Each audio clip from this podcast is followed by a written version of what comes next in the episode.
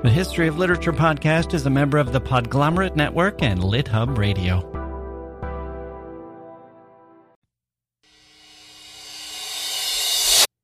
But the object that most drew my attention in the mysterious package was a certain affair of fine red cloth, much worn and faded. There were traces about it of gold embroidery, which, however, was greatly frayed and defaced, so that none or very little of the glitter was left. It had been wrought, as was easy to perceive, with wonderful skill of needlework, and the stitch, as I am assured by ladies conversant with such mysteries, gives evidence of a now forgotten art, not to be recovered even by the process of picking out the threads. This rag of scarlet cloth, for time and wear and a sacrilegious moth had reduced it to little other than a rag, on careful examination, assumed the shape of a letter. It was the capital letter A.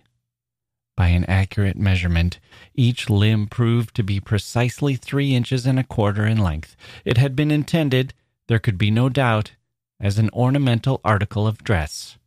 But how it was to be worn, or what rank, honor, and dignity in bypast times were signified by it, was a riddle which, so evanescent are the fashions of the world in these particulars, I saw little hope of solving.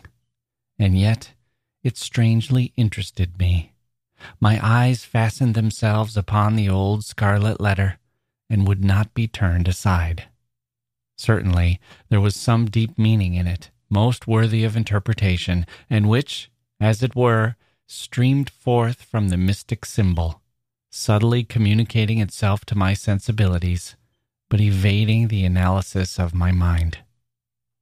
While thus perplexed, and cogitating, among other hypotheses, whether the letter might not have been one of those decorations which the white men used to contrive in order to take the eyes of Indians, I happened to place it upon my breast. It seemed to me, the reader may smile, but must not doubt my word, it seemed to me then that I experienced a sensation not altogether physical, yet almost so, of burning heat, and as if the letter were not of red cloth, but red hot iron. I shuddered and involuntarily let it fall upon the floor. Hmm. That's Nathaniel Hawthorne writing about his encounter with a powerful object the passage comes in the Custom House, which is part of the introduction to the Scarlet Letter, as we see a common clerk in the 1840s run across an old package which contains some artifacts from 17th century Puritan society. What has given this object such power for nearly 200 years? Is it dark magic? God's wrath? Or the power invested by humans? The accusers or the accused, the holiest of peoples, targeting a sinful woman, much as their society targeted demons and witches and heretics, and the proud woman targeting them right back. We are taking a deep dive into the Scarlet Letter today on the history of literature.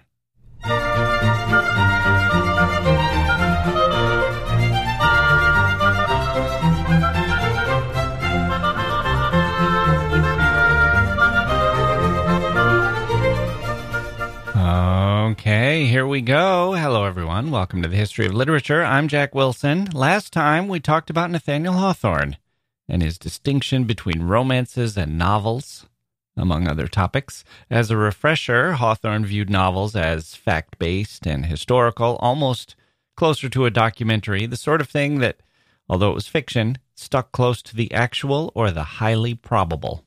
Romances and he called The Scarlet Letter a romance, such a thing, were a different type of fiction.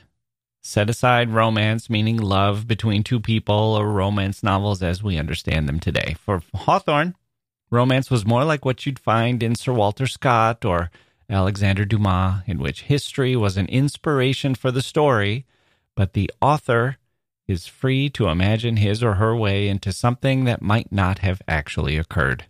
The supernatural is fair game, as we see in that introduction we are invited to imagine a piece of rag so powerful that 200 years later it can sear someone's breast, give, give off a sensation of heat, even before the narrator knows what power it has. He doesn't know what it is. He doesn't know what the A stands for or who it belonged to or any such thing. He learns that later. Imagine putting on a sweater and it feels like your skin is burning. And then you learn that the sweater belonged to Adolf Hitler. Suddenly, we are imagining evil and swirling demons and powerful unseen forces that can infuse a physical object with something beyond our comprehension, can be passed down through time.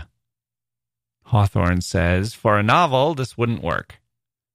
He had such a thing, if he was writing a novel, I don't think he would have included this as part of the introduction. But for a romance, yes, it's fair game. Authors should be sparing. Don't go crazy. You might lose your readers. It's a spice for the main dish. You don't serve it up as the main dish. But even if you overseason, it's not a literary crime as long as it's a romance we're talking about and not a novel. Think about how Hawthorne makes this happen in the custom house. You can imagine it another way. You can imagine him reading about Hester Prynne and this letter that she wore, and then finding the rag, and then placing it to his breast, and then feeling it searing his chest. That would be different, wouldn't it? Imagine someone said to you, Well, here's a sweater owned by Adolf Hitler. And for some reason, you put your arm through the sleeve and you tried it on, and then you felt like your skin was burning we would have a different explanation for that phenomenon, right? You'd say, well, the person who put it on knew how evil Hitler was, and his mind stepped in and was so repulsed by this sweater and the feel of it against his skin. His mind, his psychology made his skin feel that way. He imagined his skin was hot and burning because he was thinking about the person who had worn that sweater. That would be the most plausible explanation. We see a ghost or a UFO, we think the viewer imagined it. They wanted to believe. They had some kind of disruption in their senses. Something fooled them. They dreamed it up, whatever. It tells us ghosts aren't real, UFOs aren't there, and a sweater or a piece of rag shaped like an A is just like that. Common clothing, yarn and thread. But Hawthorne puts us in a different world, the one where the user let's say our going back to our sweater example, a user tries on a dozen sweaters, let's say, and then one burns his flesh, and someone says, Oh my God, look at this. AH on the tag. This belonged to Adolf Hitler. Now it's not a trick. Now it's not in the mind of the wearer. It's a strange coincidence. It's uncanny. It suggests that there's something more powerful than us out there that can cause these sensations. Not just any old not just any old sweater, but with a figure like Hitler. Or in our case, a figure like Hester Prynne, the protagonist of the Scarlet Letter, who has been condemned by a fiercely religious, puritanical, literally, puritanical society, a community where you can't stray outside of a tiny cleared area or you'll face the dangers of the forests. She's locked into that community, uh, and a woman who strays from the tribal wisdom of it, departs from the self imposed moral constraints, and is condemned for it. And then she defies it and lives with it. And all of this sin and guilt and condemnation and proud defiance goes crashing into this single object, the sign of her guilt and her society's determination of it, their judgment of her, and the sign, the sign of her proud defiance, too. And so it lies there for centuries, being eaten by moths and in a dark and dingy warehouse for years until a man picks it up, himself a descendant of those judging people, by the way, literally, a descendant of a man called the Hanging Judge for the number of witches he sent to the gallows. But this man now in the mid 19th century works in an administrative job. He picks it up, picks up the letter, for some reason feels compelled to put it on his breast and it feels like it's burning him. What a story. So, here's what we're going this is 1850 the scarlet letter. Here's what we're going to do. We're going to read the first 10 pages or so of this fantastic book. I think we'll read the first two chapters. We'll call this the annotated version of the scarlet letter. I got some emails from people saying you're right about hawthorne. I study him. I'm I specialize in him. Some grad students weighing in. But i don't love him. You were right about that, Jacke. Find it hard to read him sometimes. It's exhausting. What is it about him? What is it about his prose? What is it about that intellect? It's very Henry James like in that sense.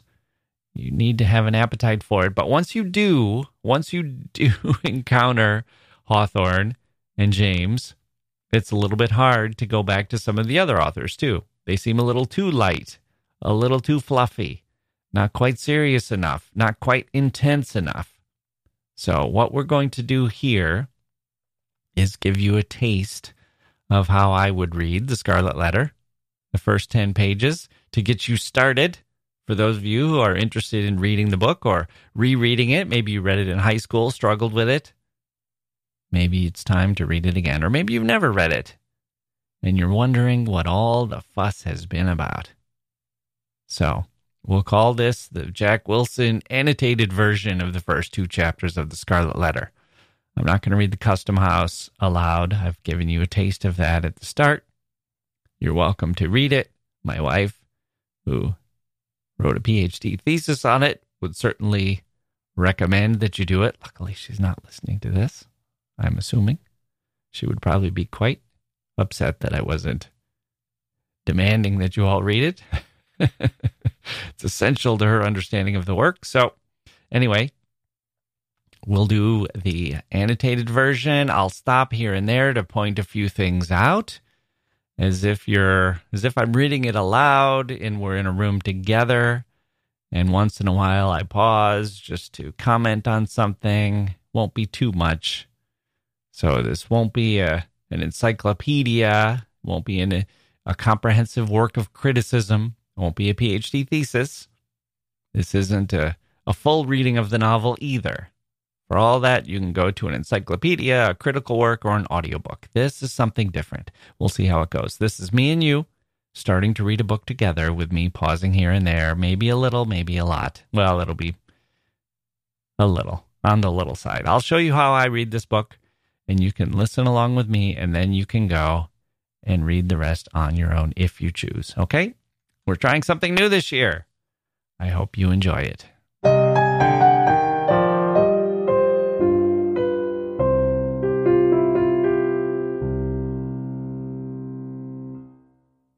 Hey grown-ups, the Cat in the Hat cast is a new podcast from Wondery, perfect for the whole family. Join the Cat in the Hat and your favorite Dr. Seuss characters as they get whisked away on a new adventure every week. Fish dreams of creating his very own polite and quiet podcast. That is, until he gets a surprise visit to his Fishbowl podcast studio from the cat in the hat himself. And it becomes very clear that the cat has other plans for the podcast, and those plans are the opposite of quiet. The cat may be disruptive, but it turns out he's also a great help to get fish out of all kinds of predicaments. Bursting with music, silliness, and rhymes, the Cat in the Hat cast encourages us all to find fun that is funny in every episode. Sing along to new favorite songs, try your luck at Titanic tongue twisters, have some fun with wondrous wordplay, and most importantly, bring your family along for all of the adventures in the Cat in the Hat cast. Follow the Cat in the Hat cast on the Wondery app or wherever you get your podcasts. You can listen to the Cat in the Hat cast ad free right now by joining Wondery Plus in the Wondery app or Wondery Kids Plus in Apple Podcasts. The Scarlet Letter by Nathaniel Hawthorne. Chapter 1 The Prison Door. A throng of bearded men in sad colored garments and gray, steeple crowned hats, intermixed with women, some wearing hoods and others bareheaded, was assembled in front of a wooden edifice the door of which was heavily timbered with oak, and studded with iron spikes. Let me pause there. That's it. That's the first paragraph. Look at Hawthorne's control. He sets the scene bearded men, gray steeple crowned hats, women in hoods and bareheaded. These are the Puritans. We know this. We see them in drawings and art. We know this is one of Hawthorne's things. For Americans, or should I say residents of the United States, this is a familiar sight. But look at how he manages our view of this. Nina Baym points this out as well in her introduction to one of the Penguin editions. The men are wearing sad colored garments, Hawthorne says. They might be brown or black or gray, but Hawthorne doesn't want to leave the picture to chance. He doesn't want us to imagine bright browns or or deep grays, chipper grays. He wants the mood to be dour.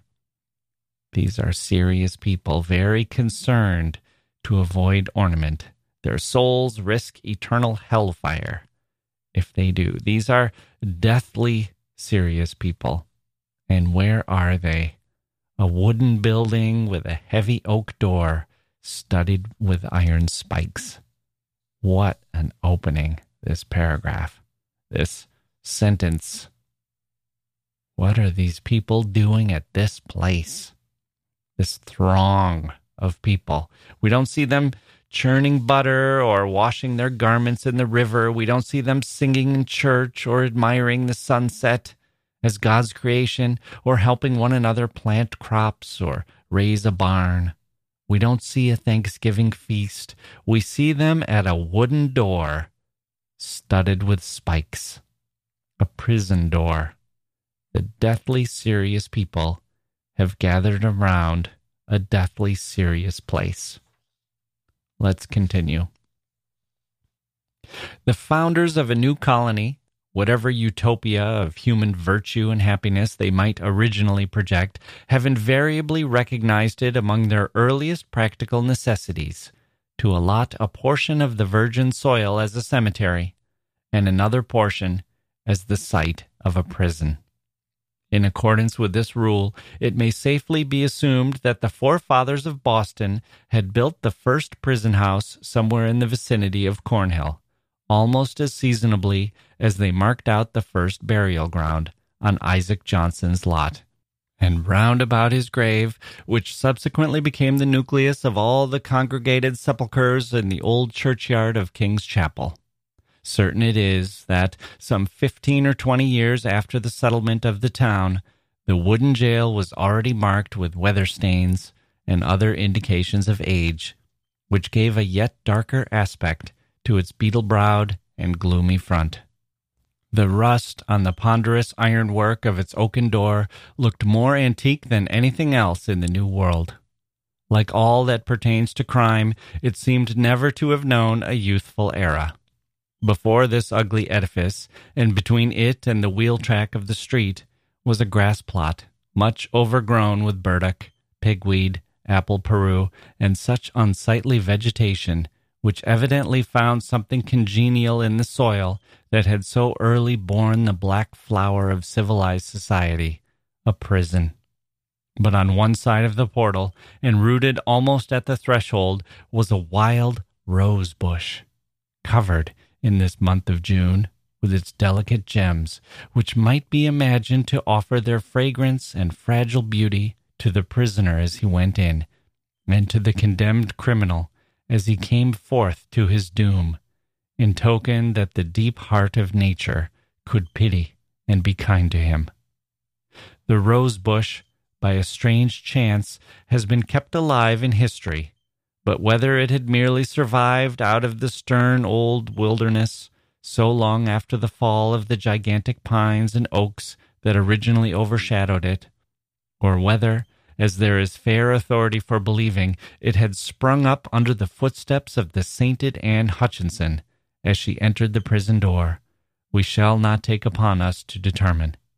Finding it so directly on the threshold of our narrative, which is now about to issue from that inauspicious portal, we could hardly do otherwise than pluck one of its flowers and present it to the reader. It may serve, let us hope, to symbolize some sweet moral blossom that may be found along the track, or relieve the darkening close of a tale of human frailty and sorrow. Hmm. That's the end of chapter one, okay? A little nod to the reader there. We're handing you a rose. Is it a flower? Is it thorny? Is it representative of what you're about to hear? A moral blossom? A lesson? Or do we hand it to you almost as an apology? To say, we know this is dark. Here's a flower. We're going to make it through. Anne Hutchinson, by the way, did you catch that reference? Some say this rose bush sprang up under the footsteps of the sainted Anne Hutchinson as she entered the door. Let's back up a paragraph. Hawthorne says utopian communities like the Puritans of the 1620s and 30s, they arrive here in the new world looking for a new start. Everything will be better. They think we'll be free. We can make our new life in this new world. We'll have a fresh new society, one based on our beliefs. We'll avoid oppression. And in this case, they can say their Christianity and the purity of their views of what to believe and how to worship. This is what they're looking for. It's a beautiful promise that they tell themselves. They say, This is how we want our lives to be. And so they arrive and they get to work building a church and a school and whatever else they have in mind for their utopian community in their brand new world. But they soon find human beings and human existence being what it is, that they need a couple of other things. They will need a cemetery. Inevitably, reality will attack and death will occur. And secondly, they will need a prison. Humans are not perfect and they're not perfectible. Jails are inevitable. It's only a matter of time.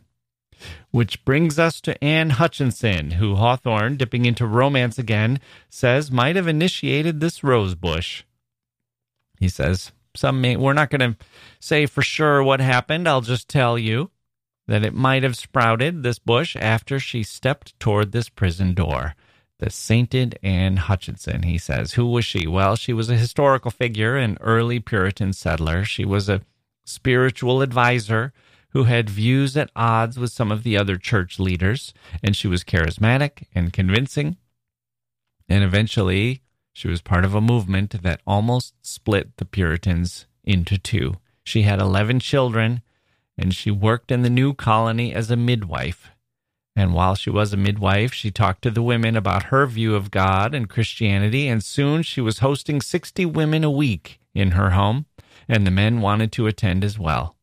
She followed the teachings of a minister whom she had followed when she was in London, a man named John Cotton, whose doctrine put less emphasis on personal conduct and more on epiphanies, or moments of religious transcendence, the conversion experience in which mortal man was infused with a divine grace.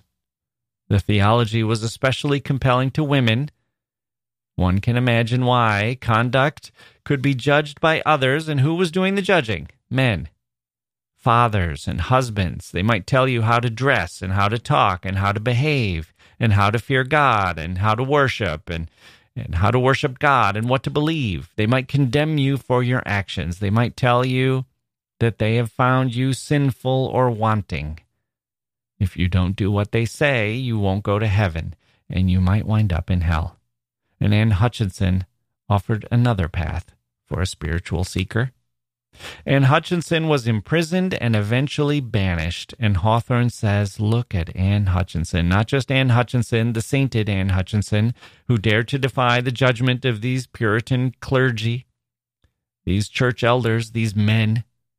Look at what they told her, that they controlled her, that they alone could determine if her conduct was wanting or deserving of punishment for her own good, which is how they would put it, and she objected in the name of God and the name of her religious beliefs and her spirituality, and they locked her up for it and they kicked her out.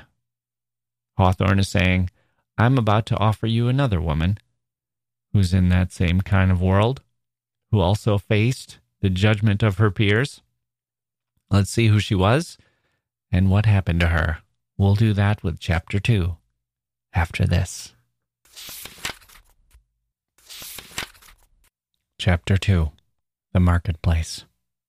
The grass plot before the jail, in Prison Lane, on a certain summer morning not less than two centuries ago, was occupied by a pretty large number of the inhabitants of Boston, all with their eyes intently fastened on the iron clamped oaken door amongst any other population, or at a later period in the history of New England, the grim rigidity that petrified the bearded physiognomies of these good people would have augured some awful business in hand. It could have betokened nothing short of the anticipated execution of some noted culprit, on whom the sentence of a legal tribunal had but confirmed the verdict of public sentiment. But in that early severity of the Puritan character, an inference of this kind could not so indubitably be drawn. It might be that a sluggish bond servant or an undutiful child, whom his parents had given over to the civil authority, was to be corrected at the whipping post.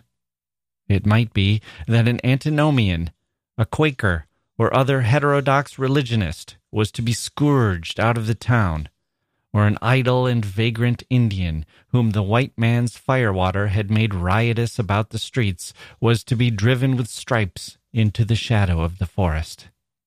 It might be, too, that a witch, like old Mistress Hibbins, the bitter tempered widow of the magistrate, was to die upon the gallows.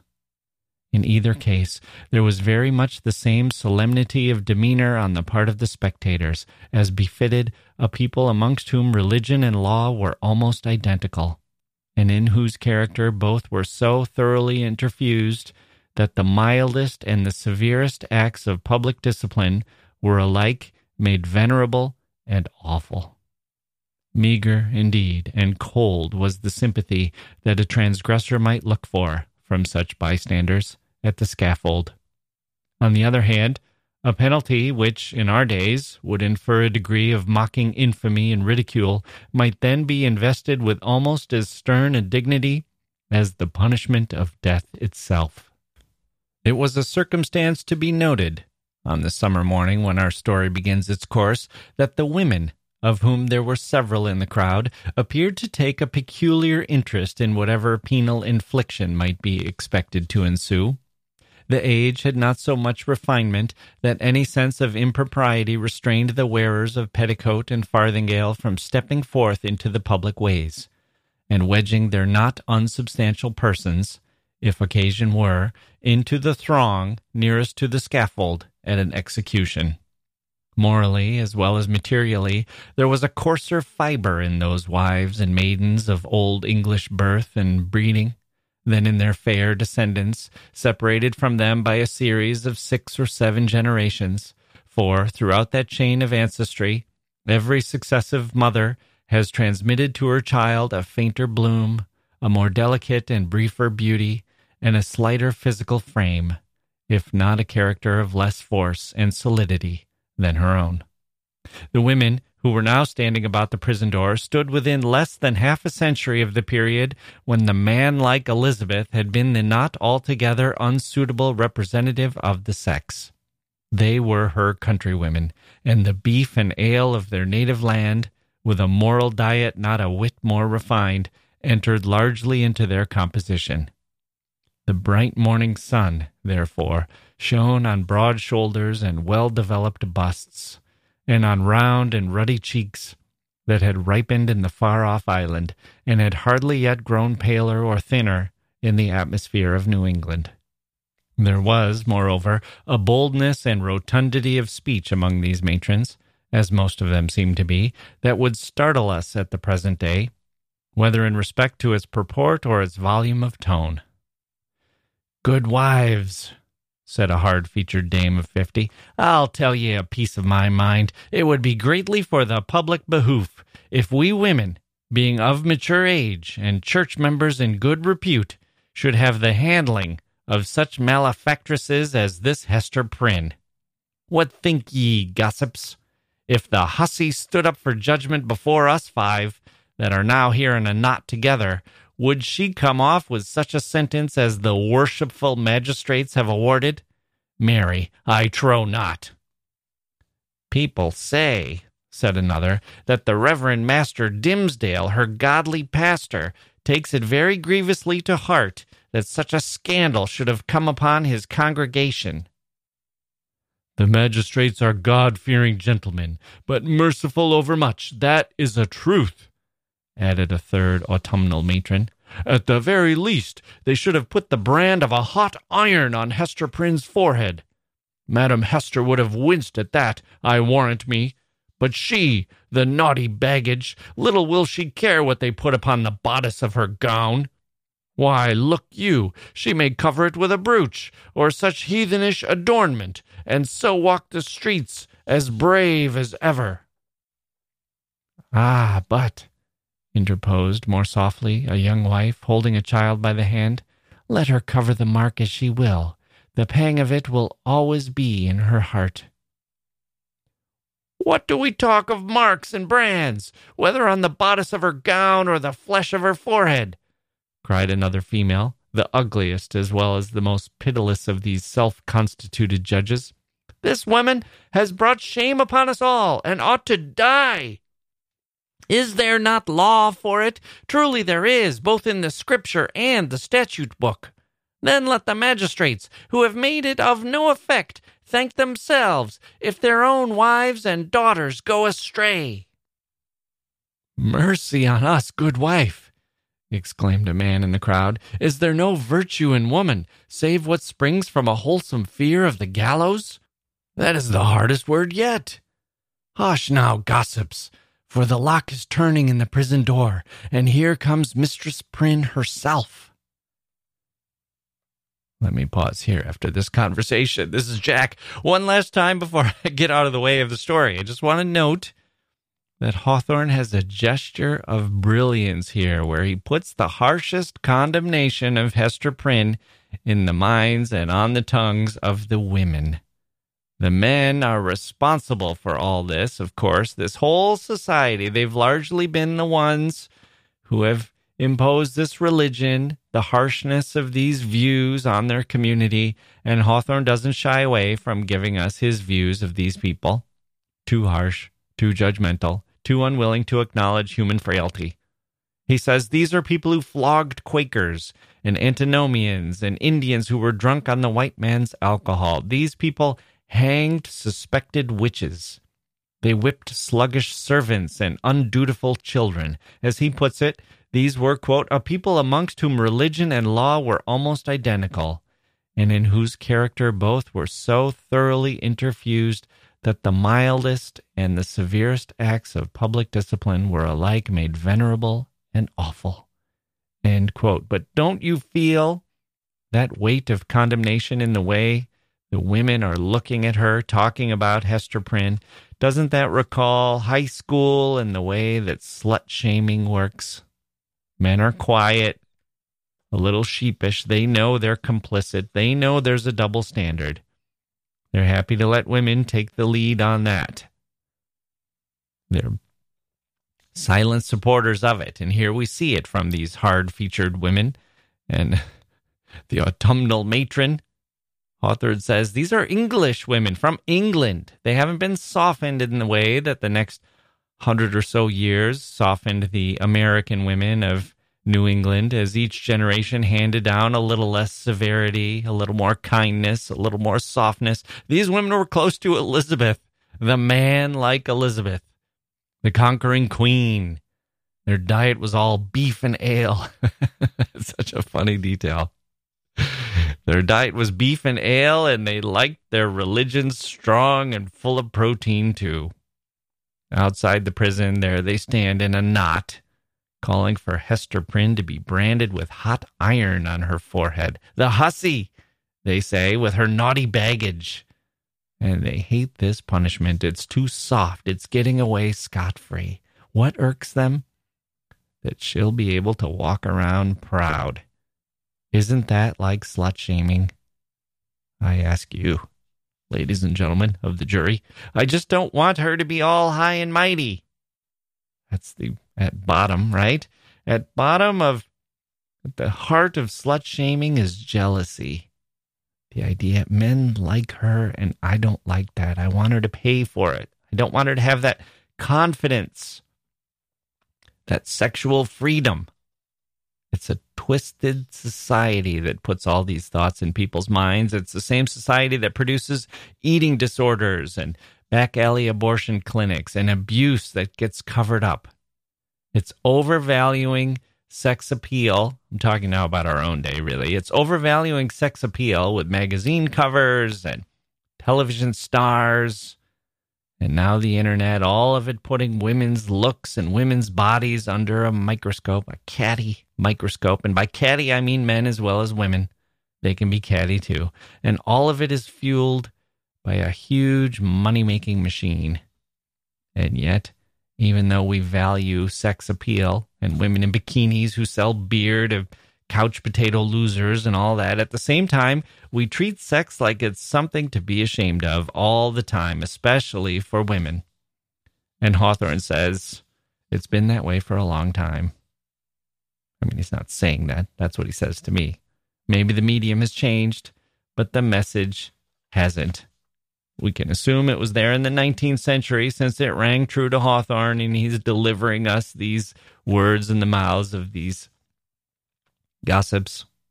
And we can see from this depiction that Hawthorne imagined it was the same in the 17th as well. One woman says, Does this woman even need a physical punishment at all?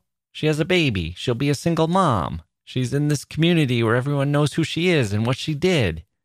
Why would we brand her forehead? She will have a baby. That's going to be the mark of her sin. And the ugliest and most pitiless of all the women just says, brand her forehead, she should be killed. The scripture and the statute book says we can kill her for this. Let's do it. And then a man chimes in. The man who's sheepish at the slut shaming, as men often are. Because the men, they don't want to be, they don't want it exposed that they were part of this. Right? There's some man who's involved in this too. The man says, My God, you're calling for the death penalty for this? His argument is interesting. He doesn't say, Where's our compassion, my friends? Or who are we to judge? Or our religion calls for forgiveness, does it not? No.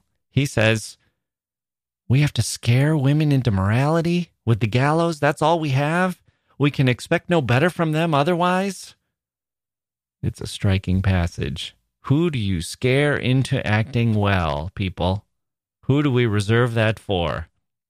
Animals, slaves, children, the mentally infirm, and in this case, women, at least in the view of the knot of women who are calling for a harsher punishment for their fellow woman. I'm telling you, Hawthorne.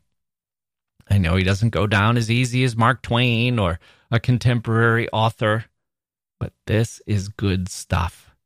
Lots to think about here. I'm sort of fascinated just by the idea that his view of women was that the ones who came from England were fierce, living on their diet of beef and ale. And then they softened over time. He was talking to the women of his own generation, his own period, and saying, You guys are, you guys have changed. Those women that I'm reading about in this 17th century. Wow. Fierce creatures. Okay. Now we're getting to Hester. Remember, this is a society where you can't wear so much as a bright color, where you must follow even the minutest religious doctrine with scrupulous rigidity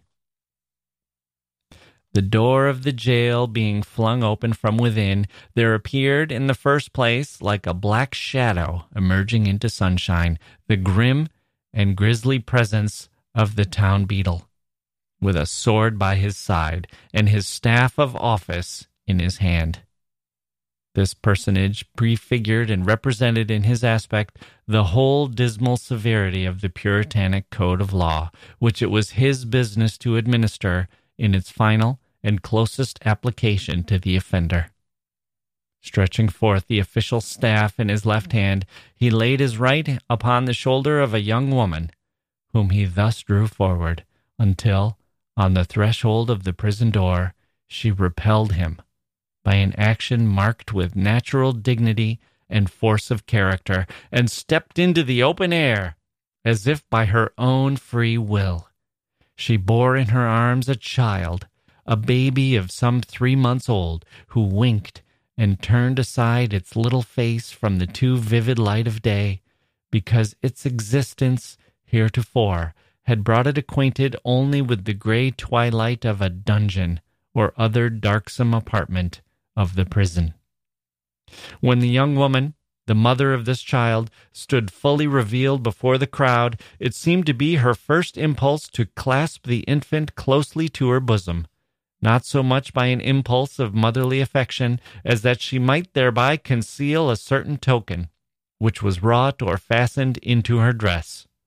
In a moment, however, wisely judging that one token of her shame would but poorly serve to hide another, she took the baby on her arm, and, with a burning blush and yet a haughty smile, and a glance that would not be abashed, looked around at her townspeople and neighbors. On the breast of her gown, in fine red cloth, surrounded with an elaborate embroidery and fantastic flourishes of gold thread, appeared the letter A. It was so artistically done, and with so much fertility and gorgeous luxuriance of fancy, that it had all the effect of a last and fitting decoration to the apparel which she wore, and which was of a splendor in accordance with the taste of the age, but greatly beyond what was allowed by the sumptuary regulations of the colony. The young woman was tall, with a figure of perfect elegance on a large scale. She had dark and abundant hair, so glossy that it threw off the sunshine with a gleam, and a face which, besides being beautiful from regularity of feature and richness of complexion, had the impressiveness belonging to a marked brow and deep black eyes. She was ladylike, too, after the manner of the feminine gentility of those days, characterized by a certain state and dignity, rather than by the delicate, evanescent, and indescribable grace which is now recognized as its indication. And never had Hester Prynne appeared more ladylike in the antique interpretation of the term than as she issued from the prison.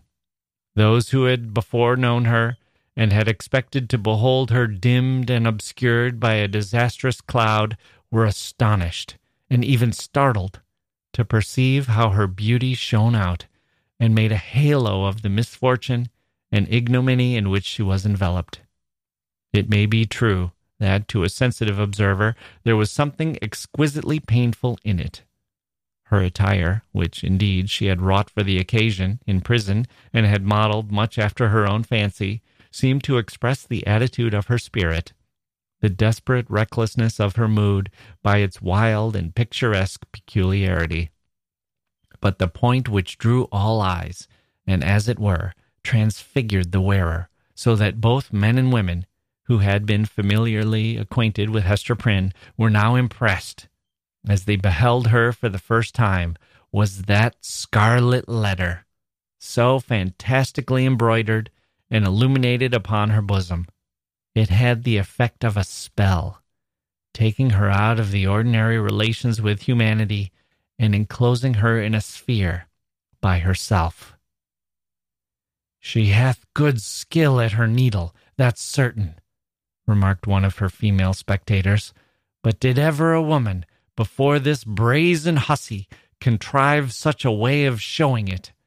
Why, gossips, what is it but to laugh in the faces of our godly magistrates and make a pride out of what they, worthy gentlemen, meant for a punishment?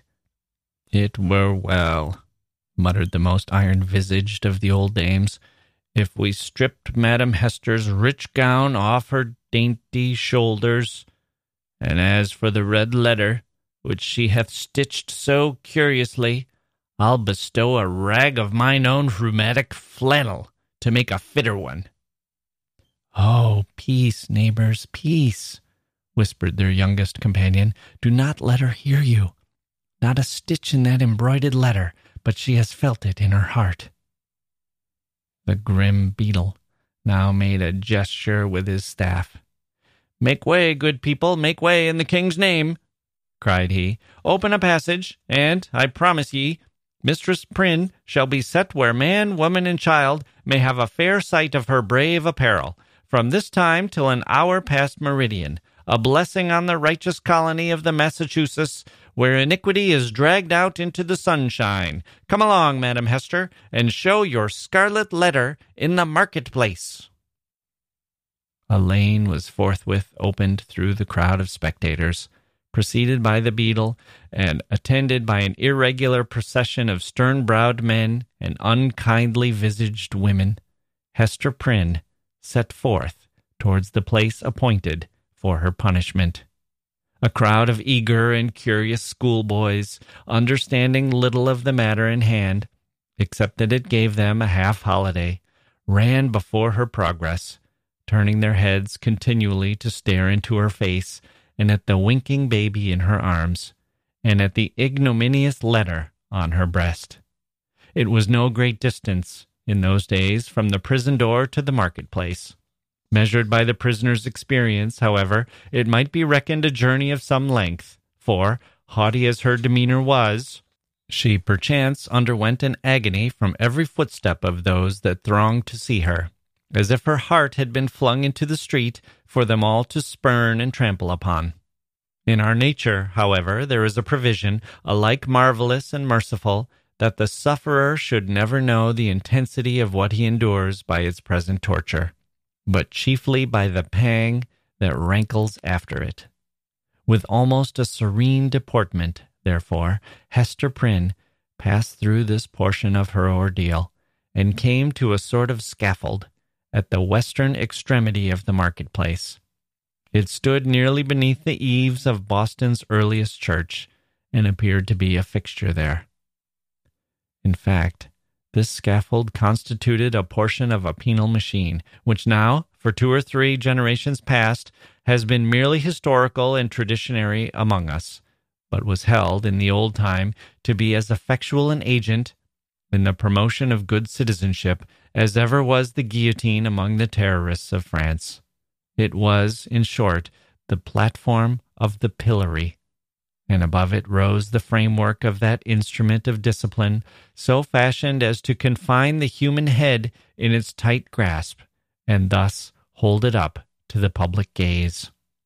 The very ideal of ignominy was embodied and made manifest in this contrivance of wood and iron.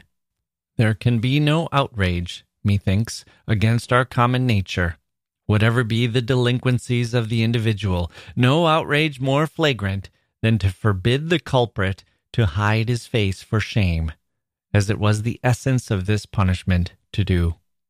In Hester Prynne's instance, however, as not unfrequently in other cases, her sentence bore that she should stand a certain time upon the platform but without undergoing that gripe about the neck and confinement of the head, the proneness to which was the most devilish characteristic of this ugly engine. Knowing well her part, she ascended a flight of wooden steps, and was thus displayed to the surrounding multitude at about the height of a man's shoulders above the street.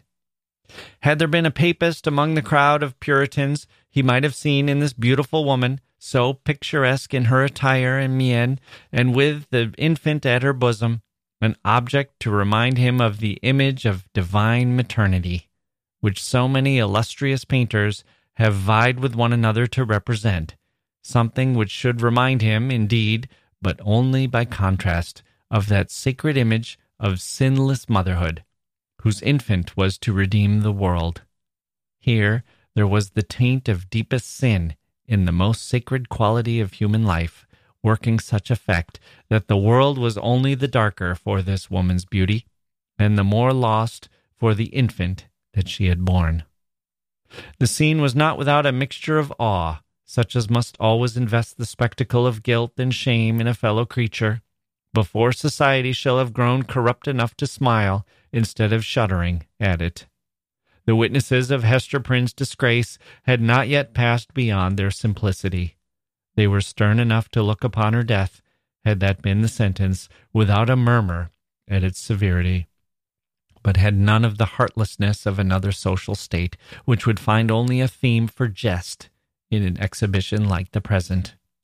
Even had there been a disposition to turn the matter into ridicule, it must have been repressed and overpowered by the solemn presence of men no less dignified than the governor and several of his counselors, a judge, a general, and the ministers of the town, all of whom sat or stood in a balcony of the meeting house, looking down upon the platform.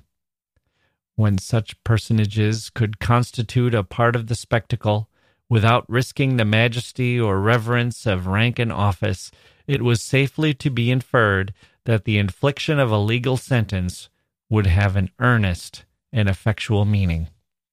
Accordingly, the crowd was somber and grave. The unhappy culprit sustained herself as best a woman might, under the heavy weight of a thousand unrelenting eyes, all fastened upon her and concentrated at her bosom. It was almost intolerable to be borne. Of an impulsive and passionate nature, she had fortified herself to encounter the stings and venomous stabs of public contumely wreaking itself in every variety of insult. But there was a quality so much more terrible in the solemn mood of the popular mind that she longed rather to behold all those rigid countenances contorted with scornful merriment, and herself the object. Had a roar of laughter burst from the multitude, each man, each woman, each little shrill voiced child contributing their individual parts, Hester Prynne might have repaid them all with a bitter and disdainful smile. But, under the leaden infliction which it was her doom to endure, she felt, at moments, as if she must needs shriek out with the full power of her lungs, and cast herself from the scaffold down upon the ground, or else go mad at once. Yet there were intervals when the whole scene, in which she was the most conspicuous object, seemed to vanish from her eyes or at least glimmered indistinctly before them, like a mass of imperfectly shaped and spectral images.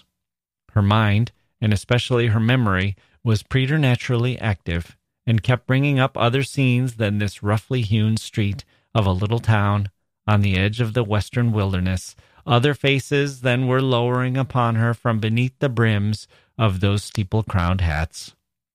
Reminiscences, the most trifling and immaterial, passages of infancy and school days, sports, childish quarrels, and the little domestic traits of her maiden years came swarming back upon her, intermingled with recollections of whatever was gravest in her subsequent life, one picture precisely as vivid as another, as if all were of similar importance, or all alike a play. Possibly it was an instinctive device of her spirit to relieve itself by the exhibition of these phantasmagoric forms from the cruel weight and hardness of the reality. Be that as it might, the scaffold of the pillory was a point of view that revealed to Hester Prynne the entire track along which she had been treading since her happy infancy. Standing on that miserable eminence, she saw again her native village in old England and her paternal home, a decayed house of gray stone with a poverty stricken aspect, but retaining a half obliterated shield of arms over the portal in token of antique gentility. She saw her father's face, with its bald brow and reverend white beard that flowed over the old fashioned Elizabethan ruff. Her mother's, too, with the look of heedful and anxious love which it always wore in her remembrance, in which face glowing with girlish beauty and illuminating all the interior even since her death, had so often laid the impediment of a gentle remonstrance in her daughter's pathway. She saw her own of the dusky mirror in which she had been wont to gaze at it. There she beheld another countenance of a man well stricken in years, a pale, thin, scholar like visage, with eyes dim and bleared by the lamplight that had served them to pore over many ponderous books. Yet those same bleared optics had a strange, penetrating power when it was their owner's purpose to read the human soul. This figure of the study and the cloister, as Hester Prynne's womanly fancy failed not to recall, was slightly deformed, with the left shoulder a trifle higher than the right. Next rose before her, in memory's picture gallery, the intricate and narrow thoroughfares, the tall gray houses, the huge cathedrals, and the public edifices, ancient in date and quaint in architecture, of a continental city, where a new life had awaited her, still in connection with the misshapen scholar, a new life, but feeding itself on time worn materials, like a tuft of green moss on a crumbling wall. Lastly, in lieu of these shifting scenes, came back the rude marketplace of the Puritan settlement, with all the townspeople assembled and leveling their stern regards at Hester Prynne, yes, at herself, who stood on the scaffold of the pillory, an infant on her arm, and the letter A in scarlet, fantastically embroidered with gold thread, upon her bosom. Could it be true? She clutched the child so fiercely to her breast that it sent forth a cry. She turned her eyes downward at the scarlet letter, and even touched it with her finger to assure herself that the infant and the shame were real. Yes, these were her realities. All else had vanished.